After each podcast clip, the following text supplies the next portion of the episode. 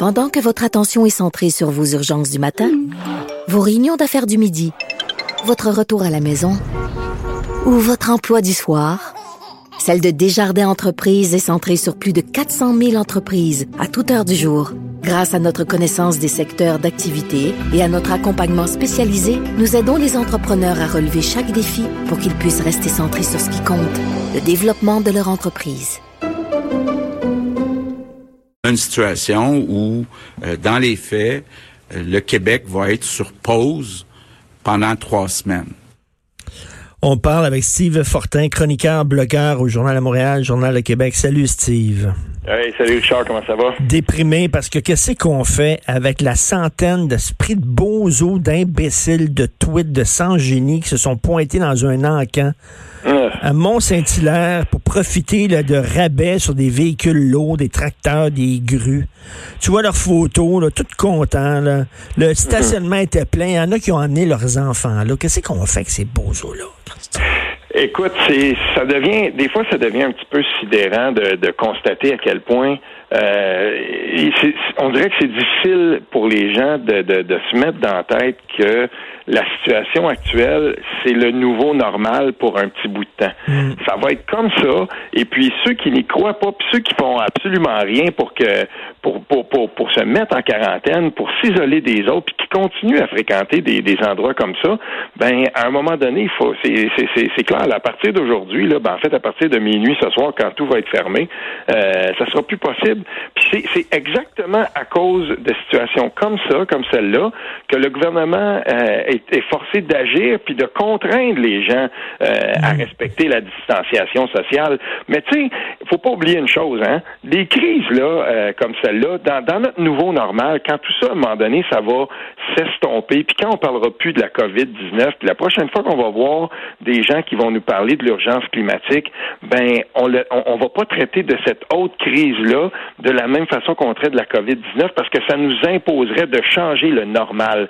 Ça mm. nous imposerait de changer notre façon de vivre. Mais on va en arriver là à un moment donné ou à un autre. Tu penses-tu, mais ça c'est très intéressant, ça. Tu penses-tu que la crise actuelle qui, qui, est causée mm-hmm. par un virus, qu'à un moment donné, on, va se dire, quand tout ça va être derrière nous, j'espère le plus rapidement possible, qu'on va mm-hmm. se dire, ben il va falloir aussi être aussi proactif envers la crise climatique pour pas se retrouver dans la même marde?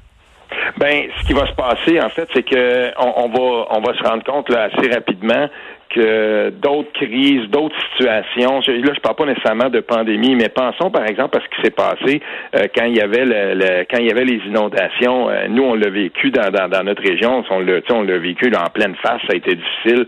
Mais il faut apprendre des situations dans lesquelles on est comme comme euh, en ce moment. Puis si on ne le fait pas, ben à chaque fois, on va recommencer à zéro. Mais s'il y a quelque chose que moi, je, je en tout cas, je, je, vois une petite lueur d'espoir, c'est qu'au Québec, en, en, en majorité en tout cas, les gens suivent les consignes puis comprennent ça, mais de penser que ça va être 100% des gens qui vont y croire, non. Mais la crise climatique, tu sais, je veux dire, il y a encore des gens qui disent que ça n'existe pas. Il y a hmm. encore des gens pour nier que la science climatique existe, même la science, là, puis nier que les changements climatiques existent, puis ils vont dire non, non, non, ça s'est déjà passé dans, dans, le passé, puis tout ça, mais on peut rien faire avec eux, mais on va avancer, puis on va avancer en dépit de ces gens-là. Puis quand ce sera le temps, ben, à un moment donné, il va falloir qu'on contraigne ces gens-là d'une façon ou d'une autre euh, aux actions de, de, de, la majorité quand la santé publique sera en jeu. Puis on va, on va faire face à ça encore, là, puis on va faire face à ça probablement un petit peu plus vite qu'on pense. D'ailleurs, dans, dans ton texte, tu as écrit un texte assez, euh, assez habile avec un message caché dans le texte. Je trouvais ça assez, euh, assez malin comme texte. Tu as écrit un texte en disant, écoute, oui, bon, il y, y, a le coronavirus, mais il y a d'autres choses, il y a d'autres nouvelles, puis on est en train de se faire passer un petit sapin, puis euh, tous les spots sont sur le coronavirus, puis là, on voit pas ça, puis Justin Trudeau en profite pour nous passer un petit sapin. Oui, ben c'est ça. J'ai emprunté au, euh, au principe des mots cachés, si on veut. Fait que on prend tous les thèmes qui ont rapport avec le coronavirus, COVID-19, confinement et tout ça. Puis j'ai caché la, la, la manchette d'Alexandre Shields, l'excellent journaliste en environnement du journal Le Devoir. Ben j'ai caché ça. Puis euh, ça a donné ça. Ça a donné que je voulais montrer qu'en éclipse médiatique, en ce moment, tout est pas, tout est, est, est, est vraiment pointé vers le coronavirus. Ben c'est drôle quand même qu'un journaliste du devoir soit obligé de, ou en arrive à nous surprendre comme ça en disant, ben savez-vous quoi, euh, du 3, mettons, là, je ne sais pas si c'est ça les dates exactes, mais c'est sur 30 jours. Fait du 3 mars au 3 avril, le gouvernement du Canada mène une consultation en ligne sur euh, la réglementation des, forages en, haute mer là, pour le pétrole. Ben, ben, c'est ça. Fait que tu mets, tu mets plein, plein de, de, de, de, mots genre Purel, Horacio Arruda, COVID-19, etc. Restez chez vous, tout ça. Et dans le texte, il y a des, il y a, des mots, il y a des mots cachés, ce qui donne comme message le gouvernement Trudeau veut accélérer les forages pétroliers en mer. Oui, puis moi, j'en reviens pas qu'on fasse ça en ce moment. Puis il y a quelqu'un qui m'a envoyé un message, un de mes amis environnementalistes qui m'a envoyé euh, un message puis qui m'a dit c'est pas possible euh, que ça, ça se passe en ce moment, que le gouvernement fédéral, que toutes les instances au gouvernement fédéral n'aient pas dit oh attention là, ce serait peut-être une bonne idée de ne pas faire ça maintenant, de stopper tout ça maintenant. Non, non, non. On, jusqu'à maintenant, on dit ben, on va réévaluer la situation. Peut-être qu'on va arrêter ça. Peut-être qu'on va euh, ça un petit peu plus loin dans le temps, mais c'est pas ça qui se passe là. Jusqu'à maintenant, ben ça, ça continue ça comme prévu. Puis moi, des fois, je me dis, c'est quoi? Il y a quelqu'un dans ce gouvernement-là, dans le gouvernement Trudeau, qui s'appelle Stephen Guilbeault. Comment ce gars-là peut vivre avec des hmm. situations comme celle-là? J'espère que quelqu'un dans son bureau là à Patrimoine Canada lui a passé l'article d'Alexandre Shields, puis on lui a dit, ben voici, Monsieur Guilbeault, peut-être que cet, cet article-là pourrait vous intéresser. Et si jamais Stephen Guilbeault peut agir sur l'environnement par en dessous de la table un peu là, c'est peut-être en faisant des appels à l'intérieur de son gouvernement pour dire Hé, hé, oh là, ça n'a pas d'allure cette affaire-là, on arrête ça tout de suite. Ben, tout à fait, mais, mais pensez que, que le gouvernement volontairement, sciemment profite de la crise pour nous en passer vraiment une petite vite en disant Regarde, les gens ont pas la tête à ça, ça va passer inaperçu, puis nous autres, on va commencer à ouvrir la porte pour du forage en haute mer. Non, moi, je, ben, ma compréhension des choses, c'était que la période de 30 jours était déjà prévue, puis c'était ça. Mais ce qu'on peut dire, par contre, euh, Richard, c'est l'importance du journalisme et d'un journaliste comme Alexandre Shields, qui, lui, voit ça, débusque ça, puis nous dit, ben, attention, ça, ça se passe. Et, si c'était vraiment ça, les gens qui sont dans, dans, dans ce processus gouvernemental-là, voyant qu'on est en situation de pandémie, puis qu'on est en train de fermer le Canada au complet, si eux n'ont pas été proactifs, pour dire ça n'a pas d'allure de tenir ces consultations-là, qui sont très, très importantes et pour lesquelles, justement, c'est comme si on voulait accélérer le processus euh, des forages pétroliers. Ben attention, si ces gens-là n'ont pas le coco pour dire on, ça n'a pas d'allure de tenir ça maintenant, là, personne va s'intéresser à ça, ben chapeau à Alexandre Shields, puis chapeau aux journalistes qui sont là puis qui veillent au grain. C'est là qu'on a besoin des journalistes, c'est là mmh. qu'on se rend compte à quel point le travail des journalistes d'information comme, comme Alexandre Shields est important, puis je lui lève mon chapeau aujourd'hui. Mais, mais, mais c'est difficile de, comprendre Stephen Guilbeault. Comment un gars qui a consacré, mais vraiment sérieusement, euh, euh, toute sa vie, finalement, à la cause environnementale, soudainement,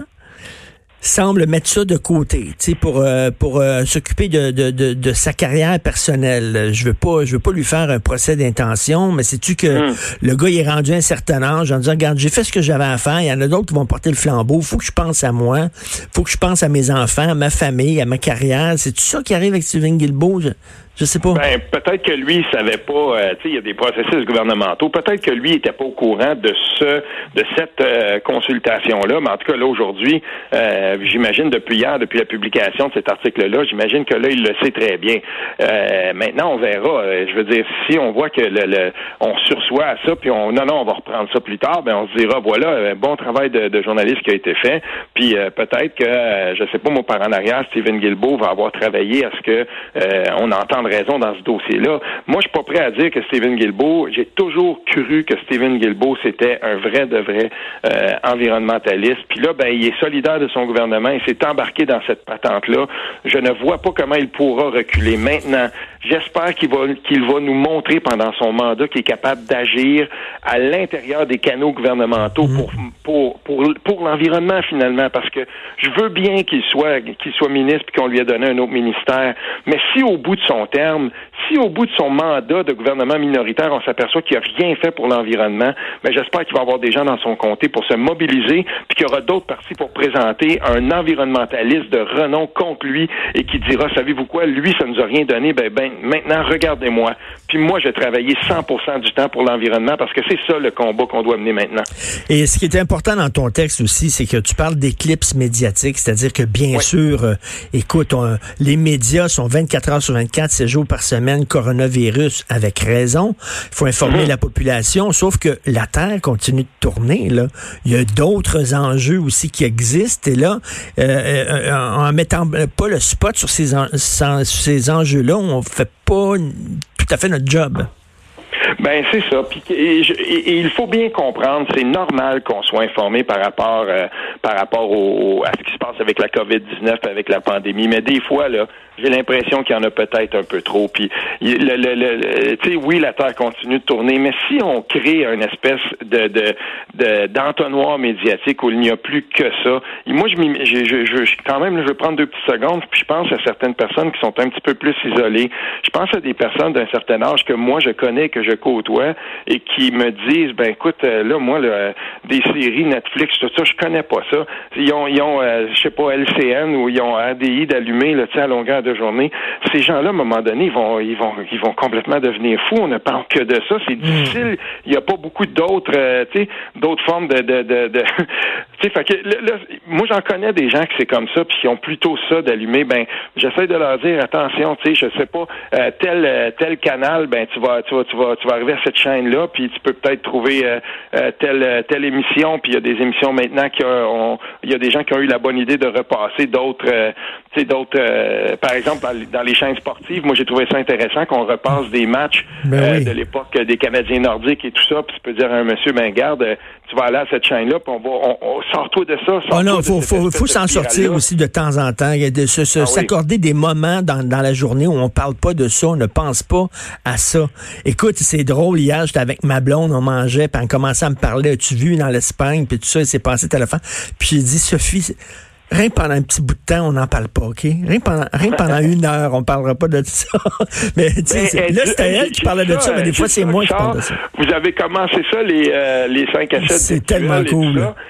Et, et, il faut faire ça. Il faut, faire, ça. On le fait nous aussi. Puis c'est le fun, hein? Vraiment, vraiment le fun. Euh, décloisonnons-nous. On a tous les moyens qui sont là euh, à notre portée. Il faut se décloisonner. Puis ça, c'en est un. J'en connais des tonnes de gens maintenant qui font ça. Et euh, je vais te dire, c'est euh, c'est pas c'est pas c'est très très charmant. Oui, tout à fait. Puis écoute, j'invite les gens à lire ton texte parce que au point de vue de la forme, tu sais, un texte c'est du contenu, mais j'aime ça quand les gens jouent avec la forme quand ils écrivent. Puis ton texte, je le trouve très malin. Fait que allez lire le texte. Quelqu'un essaie de vous en passer une petite vite de Steve Fortin. C'est très le fun. Merci, Steve. Merci, Richard. Salut bien.